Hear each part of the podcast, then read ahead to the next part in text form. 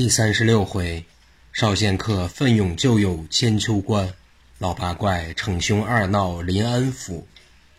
上回书说到，杨顺与陶氏弟兄被老道用定身法定住，动弹不得。老道指着杨顺等三人大笑道：“该死的东西，真是飞蛾投火！待山人送你们到鬼门关去。”他举起长剑，朝杨顺头上便击，忽听暗器破风之声，离自己太阳穴不远，急忙躲闪。在他一偏头之际，当的一声，长剑落地。暗器是从一棵树后打来的两块飞黄石，这两块飞黄石一打太阳穴，一取长剑。老道闪开了头部，剑却被震落。老道甩过脸来，刚要用邪术定生法，只见一只银镖来至自己喉咙不远，忙一甩头，镖贴着脖子刚过去，可了不得了，银镖、袖剑、甩手橹、飞黄石、铁莲子雨点相似，一股脑打向老道。老道也顾不得念咒了，只得摇头摆尾，转身却跳，弯腰抬腿，忙得像抽风，如同得了舞蹈病那样，半点不敢停身。最后连挨了两只麻药毒箭，全身麻醉，软绵绵的瘫倒在地上。打暗器的人这才纵身出来，只见他右手一起，如打一道利闪相似，劈水电光刀一落，老道的人头滚出数尺之外。这打暗器的人正是少剑客菊文龙。他杀了老道以后，又化解了杨顺等三人的定身法，三人缓过来。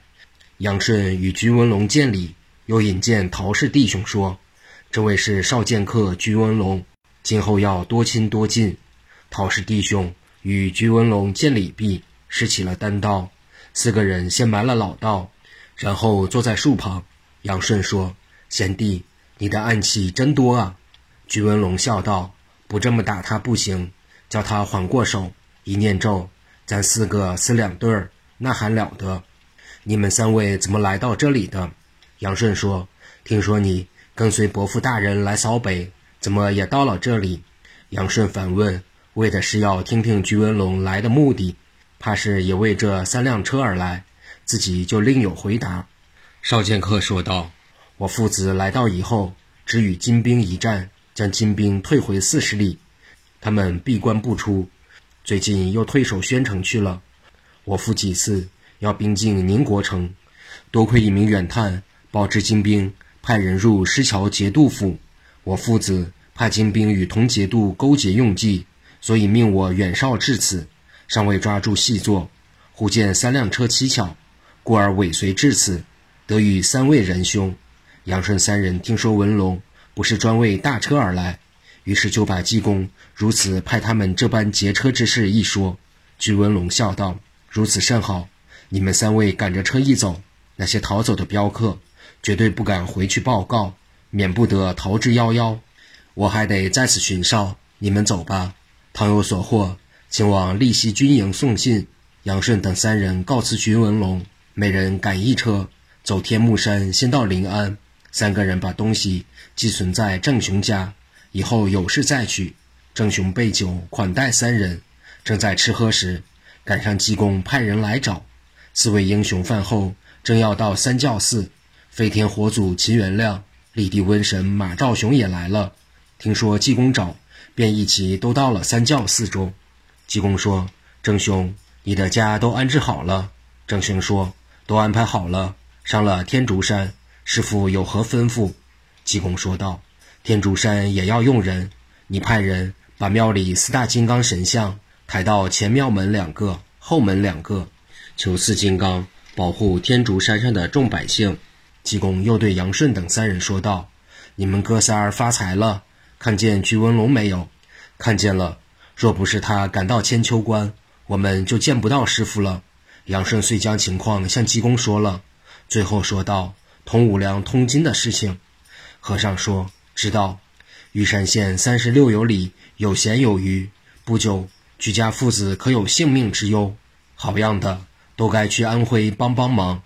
大宋天子软弱无能，中原的百姓可不愿做亡国奴，我和尚也躲不了心境。”济公又对杨顺等五人说：“你们五人从今夜三更开始守住四城。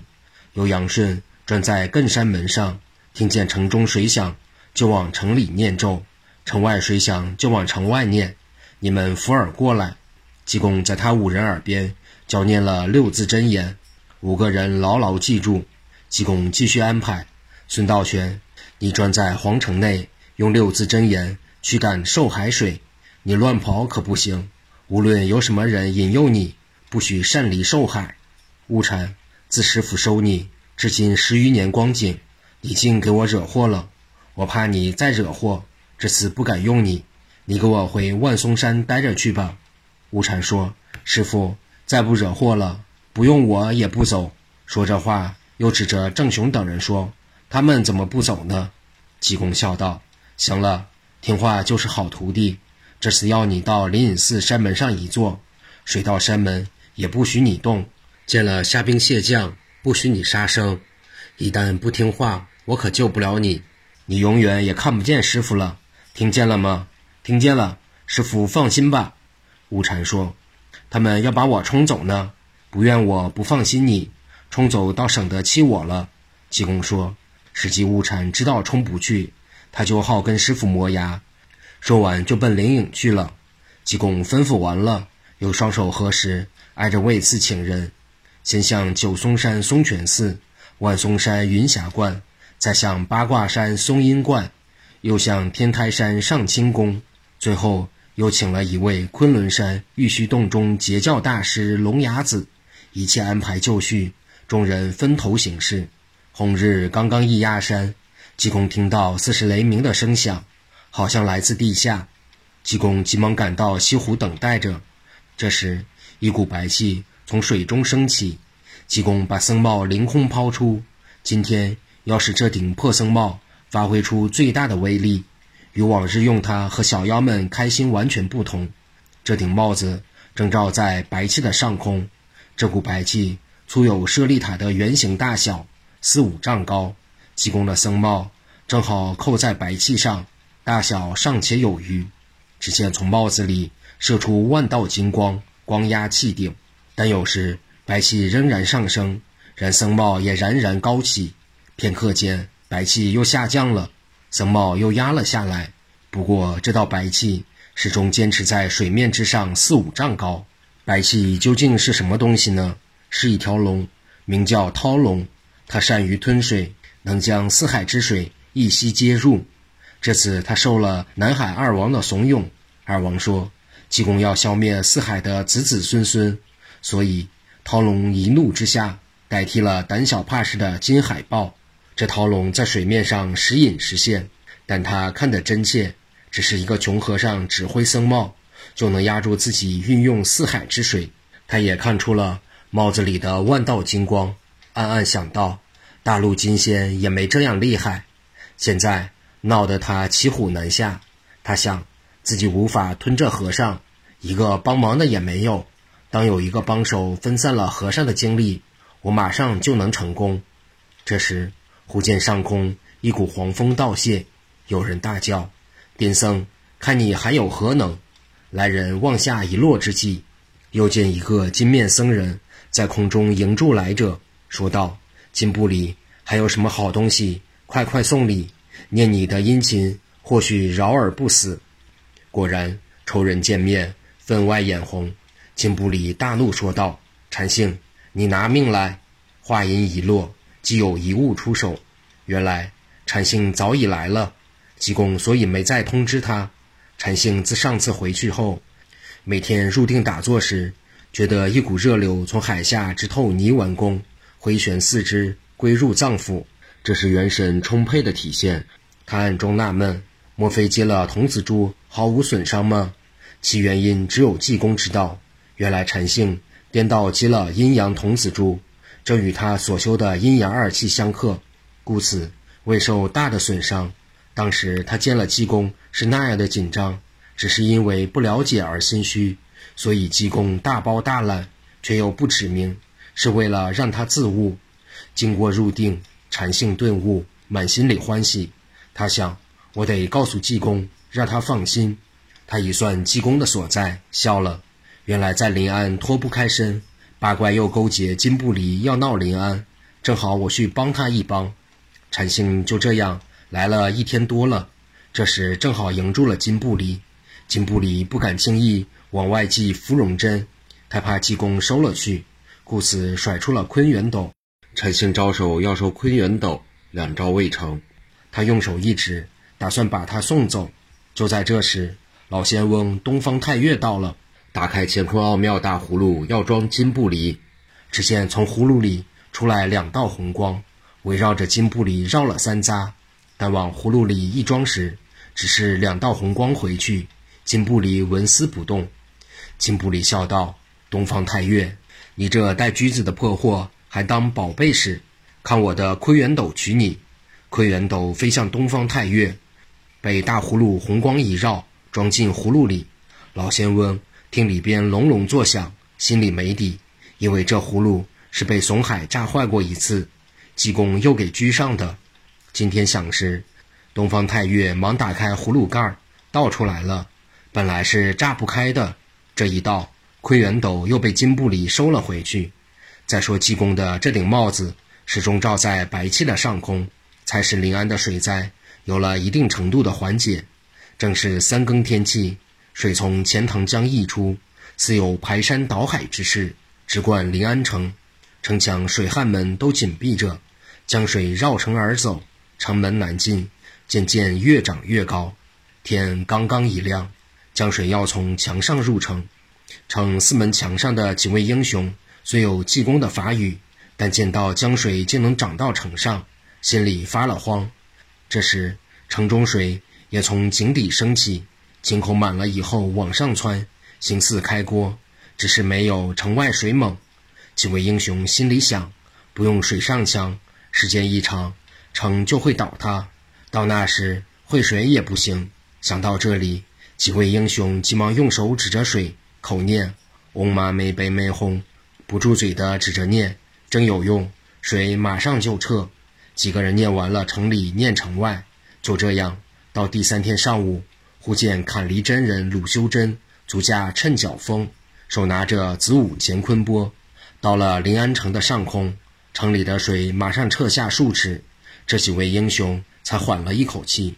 可气的是那些水族水怪，偌大一个临安城，一个鲁修真岂能忙得过来？他到东南方向西北方向的水就往上翻，等到鲁道爷去了，水就平稳。可是东南方向水又往上涨，气得鲁修真发了狠心，打开乾坤钵，数道白光一现，似是入水银蛇，水势顿时平稳。鲁修真刚要松口气，忽然从水中来一个老怪，足踏水皮之上，左手持着三角红色小旗子，问道：“来者可是鲁修真？你竟敢斩我子孙！”鲁真人见此怪，胖面大腮，黑中透紫，一身大叶鳞甲，一个草包肚子，来者是猪婆龙。鲁修真怒道：“杀不尽的水怪，你想死的明白？你家仙长正是砍离真人，若是贪生怕死，带你的虾米泥鳅们赶快退出临安，如果不然，连你的性命一样不保。”猪婆龙骂道：“该死的牛鼻子，你有什么本领？你的砍离火到我面前无用，今天把你的三昧真火拿出来较量较量。”他话一落音，张开口，一道水箭喷出，出口只有脸盆粗细，一丈多长。鲁修真见到水箭到来，情急之下不知所措，心慌意乱地驱使出三昧真火，三道紫红线迎着水箭冲去，但未能挡住三昧火，两者对穿而过。鲁修真一愣之际，被水箭打了一个跟头，忙架起秤脚风，三昧真火直冲猪婆龙，幸亏他甩脸及时，右腮被烧焦，鲁修真一个跟头也就顾不得驱使火力了。猪婆龙慌忙入水逃避，鲁修真在秤脚风头站稳，见老仙翁东方太岳从城外架着秤脚风来了，到了近前，老寿星笑道：“道友竟跟猪婆龙耍起乖乖来了。”道济说：“不要伤他们的子孙，你我合力惩戒他们。待片刻时间，九江大帅、南海二王就要来了。”再说城外的济公，一顶僧帽罩住了涛龙、金不离，始终不敢动用芙蓉针，双方仍在僵持着。忽然一道水头从天竺山上飞瀑而下，正灌庙门。这股水来自天竺山上的井里，只吓得寺中僧众与避灾的人们叫苦不迭。原来上鳌派和昆娥想借水乘波，冲倒庙宇，痛杀五百僧人，让祭奠在如来面前无法交代。水头离庙不远，鳌派和昆娥忽见金刚圣尊镇住在山门。金刚不但栩栩如生，而且怒目说话了：“鳌派，你这水府都督活腻了，不许下山，哪里来的从哪里滚回去！”你像怎么说话呢？原来说话的是铁面天王正雄，这是和尚施的法术。这两个已成为正果而私心未尽的水神，见到此景不敢前进，虽然撤离了净慈寺，但他们总围着井转不想走。昆娥向鳌派说：“涛龙怎么还不把北海和三江之水调来呢？”鳌派说：“你没见西湖上空电僧始终与涛龙对持不下，他那顶破僧帽神通广大，涛龙怎能运水？哎，其他几处亦未见功效，糟糕糟糕！进步里既然按时赴约，怎么不用芙蓉针？别是明着助我，暗受颠僧主使了吧？”昆娥疑惑的又说：“你去告诉他，他再不肯用，就要回来芙蓉针先杀了颠僧。”鳌派一想，是可疑，从未听说金布离和济公闹什么对立，就是火焚八卦山被禅性收去童子珠等事，也是听金布离自己说的。对，要回来。鳌派正想用水遁下山，迎面来了一个和尚，两道长眉，面似三秋古月。这和尚用手一指道：“鳌派，上得山来就不叫你下山了，想下山从井里再回去。”这和尚是长眉罗汉凌空长老，他与李寒岭去北海云游，忽见头上一道光华闪过，二人屈指一算，李寒岭说：“八怪又要闹临安了，我们回去吧。”凌空说：“这八个东西却叫道济为难，以你我的能力又恐不足。”李寒岭说：“听道济的，走吧。”一僧一道架起祥云往临安进发。二位来到之时，正是济公派老仙翁东方太岳进城帮鲁修真的时候。